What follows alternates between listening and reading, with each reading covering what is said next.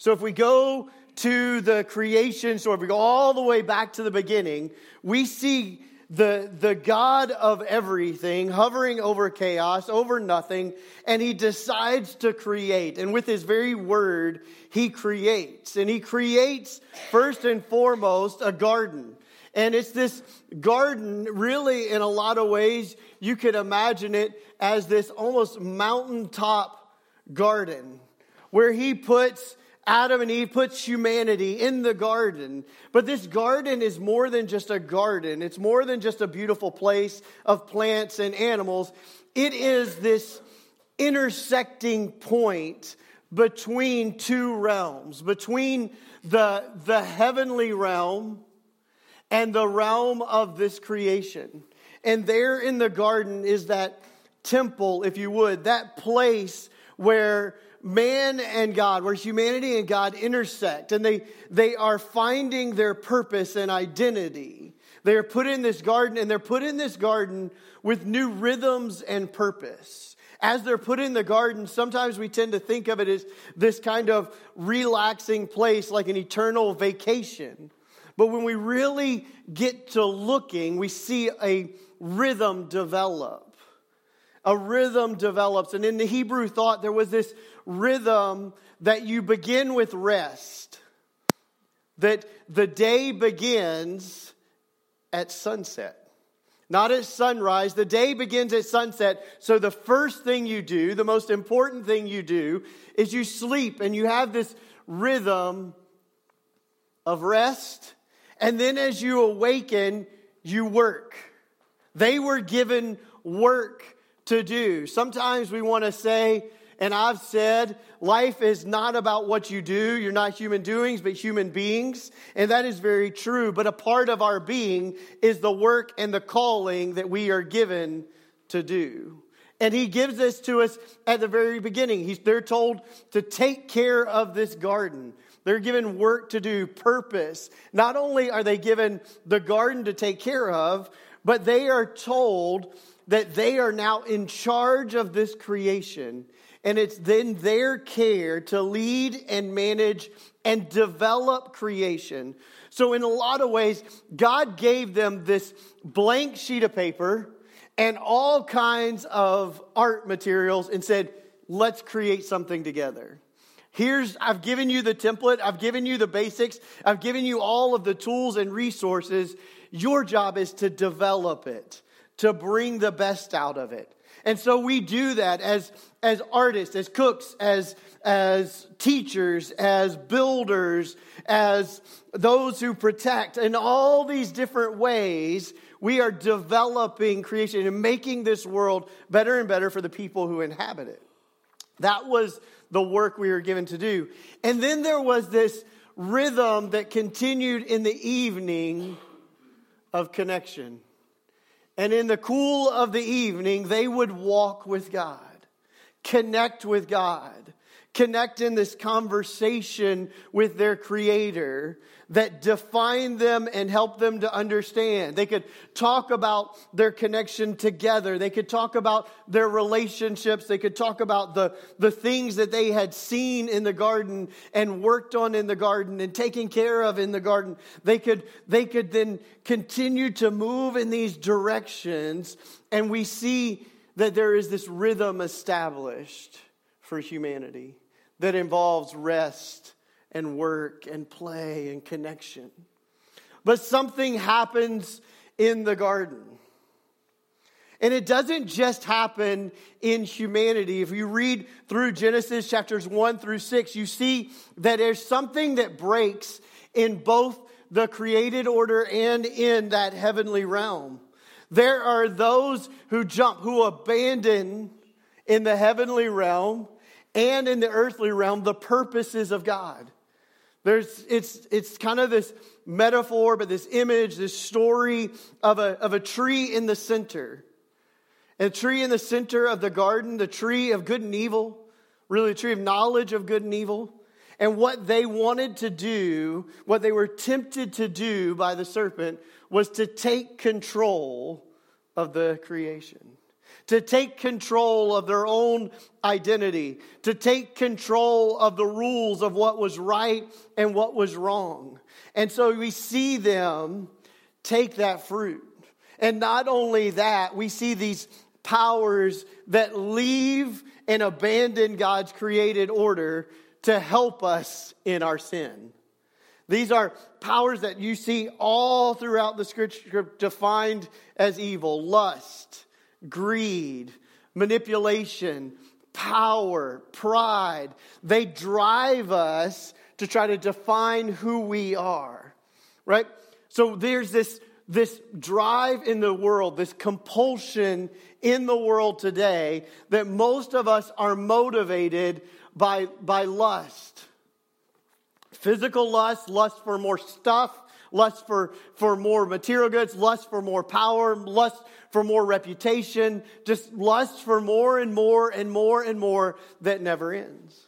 And maybe it's pride that goes along with this. We are driven by this pride to prove ourselves, to be more, to do more, to help others to see how great we are.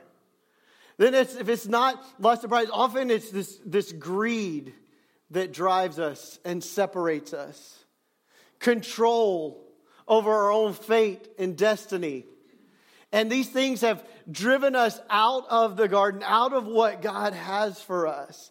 And he says that when, when we've left this garden, we've abandoned, he says, there'll come a day, there'll come a day I will send and begin a new humanity in one man who will conquer that serpent, who will conquer evil, who will conquer death, who will conquer sin and show you a new way. And what we then see is that, that the Israelites are called through Abraham. We begin to get a picture. Maybe this is the new humanity too.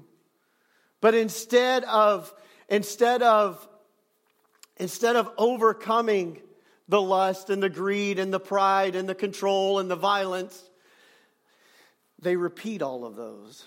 And he promises there will come a day, there will come a day when I'll not only send this new human, but he will be a new king and a new priest for Israel. And no longer will you be defined by lust and pride and greed and control and violence, but this new priest will begin something brand new in the world. He will begin something so radical that it'll shift humanity into a new direction. You will be invited back and put back on a pathway that leads back to the garden. That's why in Revelation it's described as that garden. We're put back into the rhythms of who we were created to be. And in this world today that is driven by things like lust and pride and greed and control and violence, we as followers of Jesus misfit. We don't fit. Not because we do more, achieve more, go after more, or have bigger goals, but our center, our purpose, our identity is different. We're not looking to find ourselves in, in having more we're not looking to find ourselves in our pride or our reputation or even our careers. We're not looking through control or violence to manipulate or make the world turn out right. Instead, we are living back in the garden where rest begins our day, where we stop once a week to allow our souls to catch up with our bodies where we stop each night and we sleep. We get eight hours of rest, seven hours of rest, not to recover from a hard day's work, but to prepare for what God has for us to do in the next day. And we get up energized, renewed, revived with purpose for a work that matters, a work that benefits people right? That's what our work is to develop this creation, this world. We are here to serve. And we live in a renewed connection with God and others that's defined by love. And it makes no sense to the world. It makes no sense to the world. Because what happens is we come into this time of year, this new year, and we, and we start to think about who we are. If we're a reflective person, if not, we roll through and it's just another day. And if that's you, that's you. And uh, this probably isn't going to help all that much. But if you take five minutes and you think about last year and you think, man, this went really great.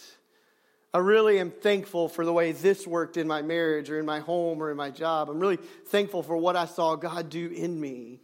Really thankful for what happened in my finances or my health. Or you look and you think, man, you know, as I look at the next year, I hope that 365 days from now, my finances look more like this, or my my life looks more like this, or my health looks more like this, or my job looks more like this. And we look out at this next year and we begin to set goals or resolutions. Most of us have already given up on them. The rest of us will give up in the next six weeks. 25% will make it six months, and your life will be completely different six months from now. When we make goals in a new year, it said that, that most people's goals are around health, finances, personal development, or professional development. Really, if you think about it, our world today lives for two things success and happiness. Our culture is driven to look for and try to acquire success or happiness. We're after these two things, everything driven for success and happiness. And we wonder sometimes why we don't fit. we shouldn't be surprised by being misfits. Jesus, if we take him at his word, he says, he says to us in John 15, 19, you belong to the world. If you belong to the world, it would love you as its own. As it is, you do not belong to the world. I've chosen you out of the world, and this is why the world hates you. The world, we, we don't fit because we don't live by the same pattern. Let me, let me explain a little bit. There is a pattern that happens over and over again in our world. And this time of year, we can see it most clearly. Our culture is driven for success or happiness. And really, I would say is more happiness because we'll think the success will give us happiness. We're looking to feel good. We're looking to feel accomplished. We're looking to, to succeed, to acquire, to achieve more. How can we do more in this next year? How can we be happier? And our culture, uh, the people of our culture, of our nation, of our world, will sacrifice anything and everything for success and happiness. We live our lives, especially in our younger years in this culture, sacrificing everything in the achievement of the career goals that we have, of the things that we think will set us up for happiness the rest of our lives. And many of us, we sacrifice community or relationships over and over again. We sacrifice relationships with family members. We sacrifice relationships with friends. We sacrifice the very things that are helping us to be and do our very best. But we don't value people. We value success and happiness. So we don't need the people. We'll sacrifice them. Many others continue to sacrifice, having sacrificed the people around them, they will sacrifice character as well, their integrity. Many in our world have sacrificed their integrity to achieve their goals, to achieve success or happiness. How many marriages end because someone says, You don't make me happy anymore, and I deserve to be happy? We made promises and vows that we're unwilling to keep anymore because they don't make us happy. I'm after success. I'm after happiness. So I'm going to go wherever those take me, wherever more dollars are, wherever more achievement is. I'm going to go there in spite of the community that I have here, in spite of the relationships I have. None of those matter. I'm going to go after that. So then we push into the character. And, and it tends to work like this like, this is who I am, this is what I believe, this is what I won't do. I won't lie, I won't cheat, whatever your rules are for yourself, kind of your self contract. These are things I won't do. But then this opportunity comes up a few more dollars, a little more achievement, a promotion, or something on the side. But it just requires you to step across this little line, tell this little lie, cheat just a little bit on the taxes to, to fudge the numbers a little bit, to do something that you know is not really who you are, to treat someone in a way that you know they should never be treated. And you think, this is what we think, well, look, I'm going to cross this line, but listen, there's this line, I'm never going to cross this line. Like, I, yeah, yeah, I know I crossed it, but there's this, this is the real line. I'm never going to do that. But once we've crossed a line, it gets easy to keep crossing lines. Our brain does this disassociation thing that allows us to keep going.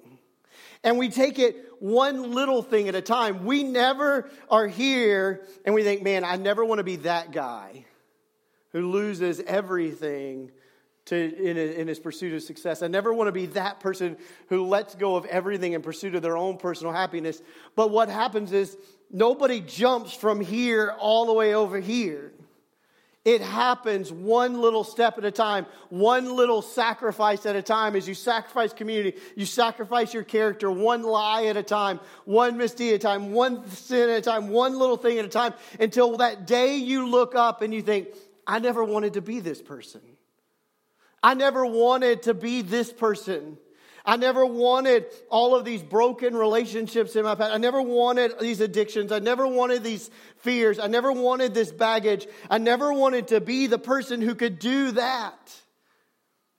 It's how pastors walk into moral failure. It's how CEOs walk into stealing money. This is what happens. One little lie, one little step at a time, we sacrifice our character. And what we don't realize is happening in our pursuit of success and happiness is that we are sacrificing our connection, our connection with God and ourselves. We're sacrificing the very source of our identity. We're sacrificing our soul now and into eternity to get more success and happiness, to feel better for a few more minutes. I just, I just need to be happy tonight. we don't even think about, man, what did we just sacrifice for that? This success, this achievement, this thing I've dreamed of wanting, and what am I sacrificing to get it? And this is the pattern of our world. And, it, and what tends to happen is this slow awakening. We spend our 20s and our 30s pursuing success and happiness until we've reached whatever level we think is possible. And we wake up. We awaken a little bit and realize none of this is all that good without people to share it with. None of this is really what I want without people to share it with. And we start to look for relationships. And maybe it's the second or third marriage.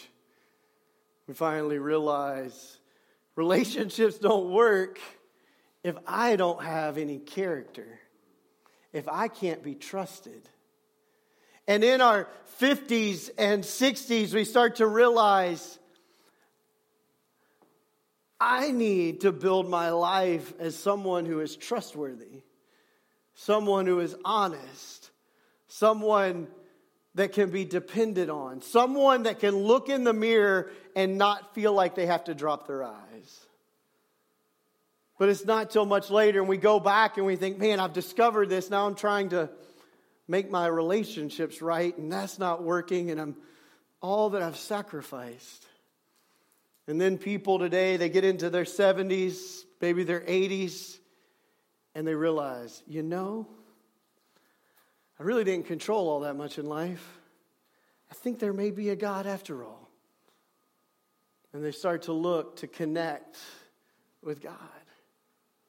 And they've spent their lives pursuing this success or happiness, sacrificing everything, only to come back to these little awakenings later in life and realize all that they have lost in pursuit. Watched a movie this week. It was a long movie. I watched it by myself, mainly because it's not one I would want my kids to watch. And um, Anita didn't want to watch it. But it was The Irishman about the, the gangster, the mobster, um, and the stories um, around his life. And it was this really interesting moment as he comes into his, his elderly years and he is sitting in a wheelchair, barely able to move. And he's telling his story and he's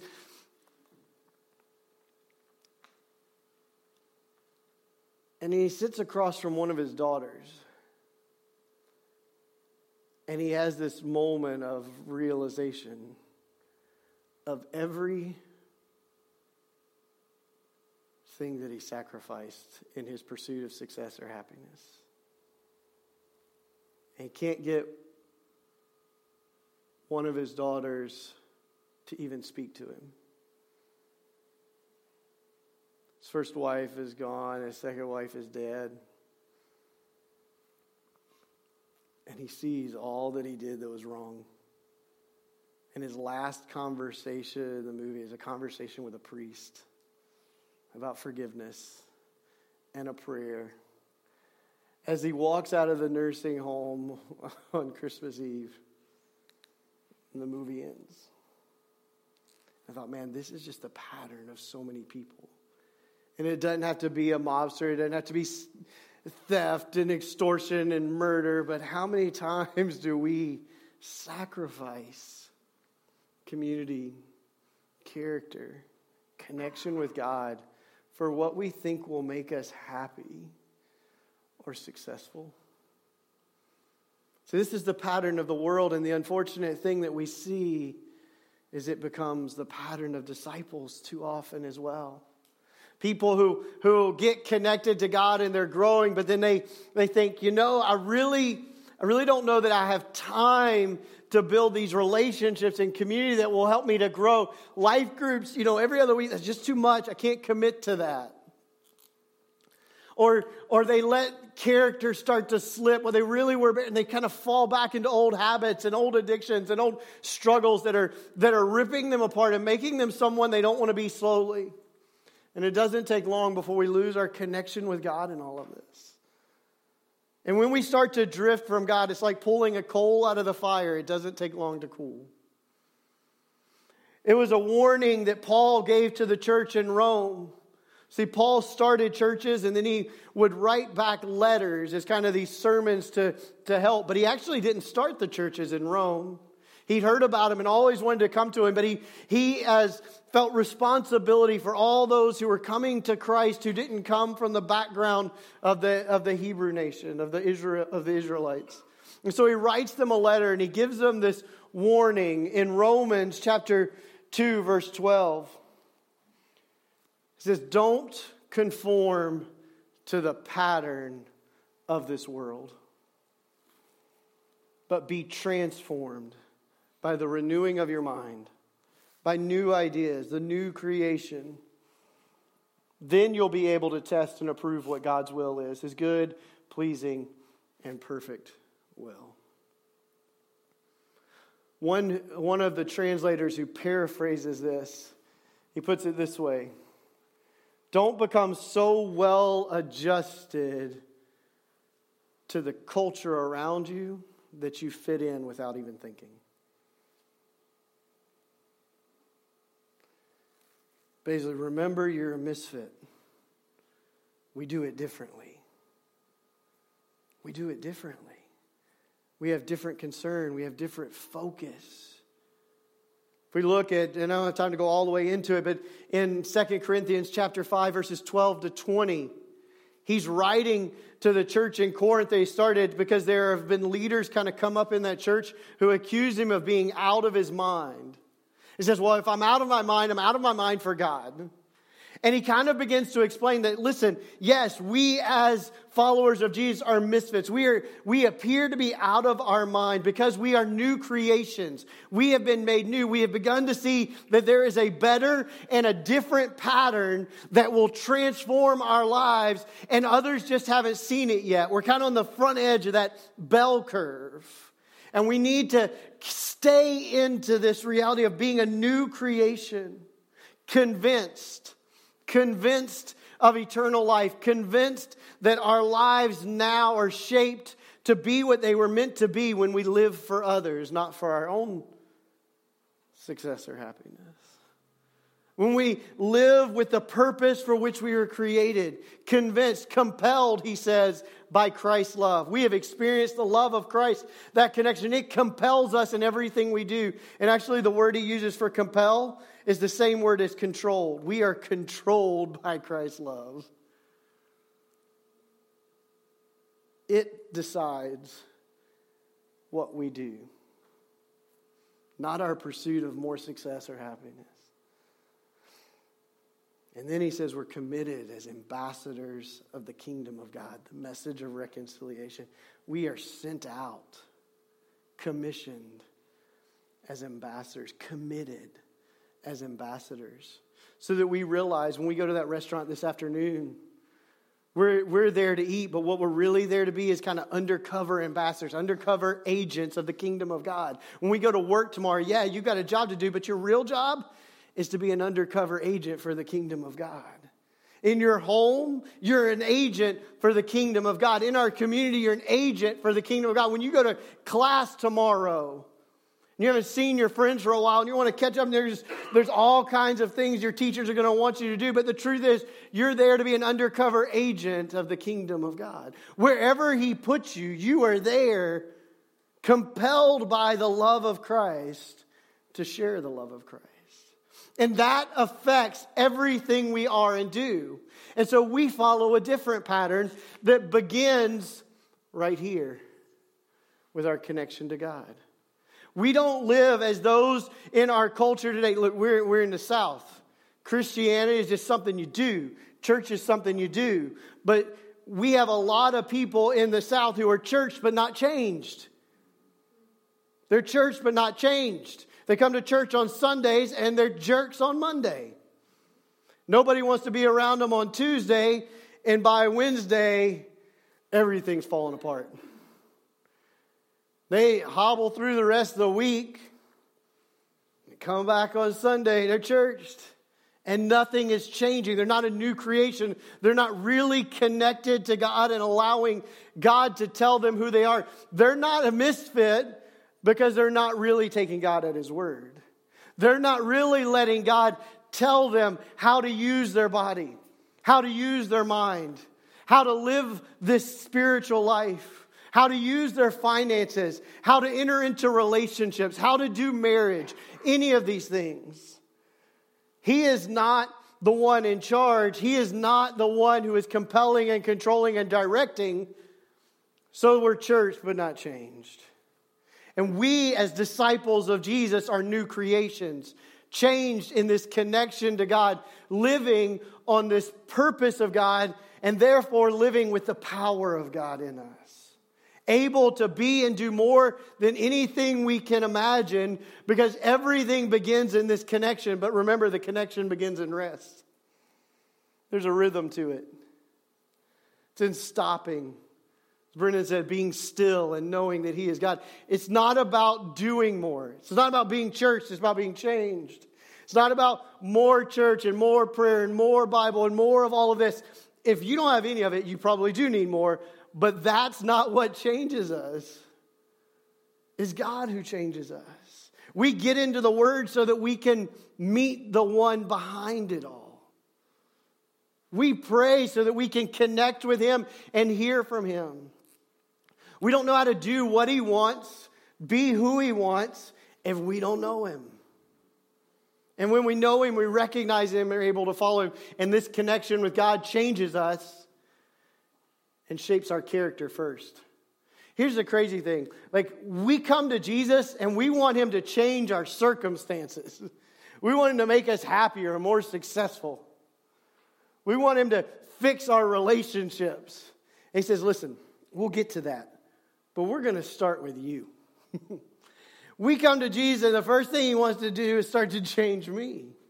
He wants to change the way I think. He wants to change the way I believe. He wants to change the way I behave so that my life is determined and defined by grace and truth, lived out in love. Not this mushy kind of accepted all love, but a love that is truthful and graceful. Two sides of the same coin. A love that actually changes things about us. That we are connected with Him and it shapes our character, defines us so that we can be trusted. So that we'll not start crossing the little lines and never end up here where we don't want to be. Uh, it is the kind of character that teaches us to love in ways that are true and honest and real and not manipulative or selfish or lustful or prideful or greedy or controlling or violent, but really love. When we take God at His word, we're gonna, we're gonna be misfits. I mean, He said, Love your enemies and pray for those who persecute you. He said, Revenge is mine, not yours. He said, when you get hit in the face, don't retaliate. Stand strong in who you are and what you're doing, but don't hit them back. You're going to be a misfit if you do that. Tell the truth at all costs. Sacrifice for others. Put the needs of others before your own. Keep no record of wrongs. You're going to be a misfit if you do those things. If you take God at His word and allow it to really shape who you are, your character, you're not going to fit. I mean, you can look like the rest of the world and sound like the rest of the world, but you're really an undercover agent working with a completely other mission. You're, gonna, you're as people get to know you more and more, they're going to see how weird you are.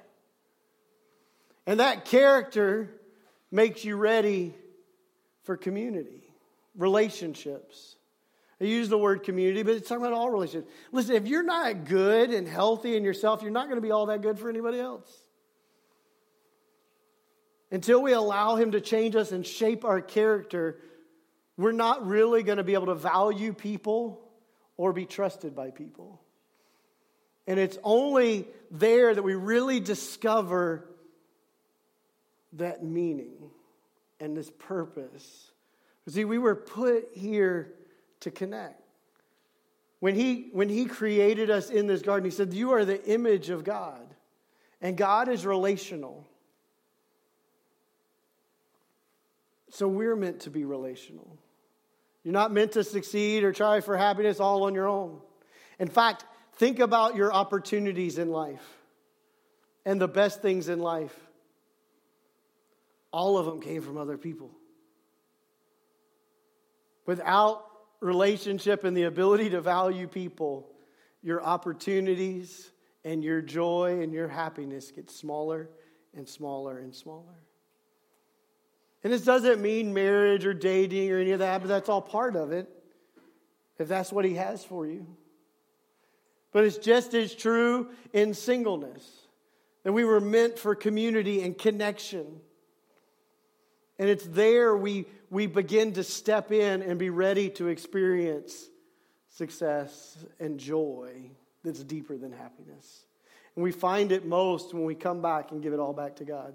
So we follow a different pattern. While the world is running after success and happiness, sacrificing everything else, we realize that God is not an extra thing I do when I have time. That worship is not an extra thing I do when I have time. Right? That, that, that, that being a part of the work of the kingdom is not an extra thing that I do when I have time. It defines everything. It's not like a piece of the pie that defines your whole life, it's the crust that holds your whole life. And then we work toward character. Before we're pursuing success, like if you're young, if you're in your 20s and 30s, listen to me. Don't run here run here. Run here. If you're a teenager, run here. It's not about what friends you have in school. It's not about even how good you do in class. It is about your character. You get that right, then this will come and this will come in a way that you can never imagine possible. But it takes following God's pattern, not the pattern of the world. And you're going to seem like a misfit. When the people around you are sacrificing their character and you refuse, you're not going to fit. When you choose to value people over success, you're not going to fit. When you choose to value people over performance or competence or any other word you want to put there that has to do with these two things, then you are going to not fit. But it will lead to a kind of success and happiness that you can't acquire or have or experience any other way. And is fulfilled, we find the significance that we're really looking for in life when we give it all back to God. So our pattern is just different. And it makes us a misfit. Over the next couple of weeks, we're going to look at, at God's Word. Taking God at His Word for how we live out our lives as spiritual beings, how we live out our lives as physical beings, how we live out our lives as emotional beings, really just whole people. how do we live out our lives? How do we live this out? What does God's word have to say about our spirituality? What does God's word have to say about our bodies? What does God's word have to say about our emotions? And how does that make us misfits in the world? Because it does every time. Because we're going back and finding ourselves here. And here's the beauty of it. One last little history lesson. Creation, the Garden of Eden, is this kind of temple, the connection point between God and humanity. As we look at Scripture, we see them in the desert. They build a tent. That's, we'll call that a tent. There, now it kind of looks like one. Not really. They built a tent called the tabernacle, and it was the place where God and man connected. But once they went into the promised land, David said, You need a house. I have a beautiful big house. You need a house, God. God's like, I don't need a house. I got a tent. He's like, I want to build you a house. Fine. But you can't build it. Your hands are too bloody. You've bought into too much of the violence and control and greed, lust. So I'm going to have your son build it, really, before he can get into all those things. And so Solomon builds this, this big temple. I don't know. big temple. and there, God said in the Holy of Holies he would reside and it would be the place where heaven and earth combined. But then, in 70 AD, the temple was destroyed. And Paul writes, Don't you know? Don't you know? Your bodies are the temple of God. You now are the place where God and man intersect. In you is where God connects with humanity. And that's why all of this matters. And when we come to Him, we stop fitting in. Let's pray. God, help us to see who we are. Help us to see who you made us to be, who you called us to be, how we can live this out. Help us as we try to reverse the pattern of the world.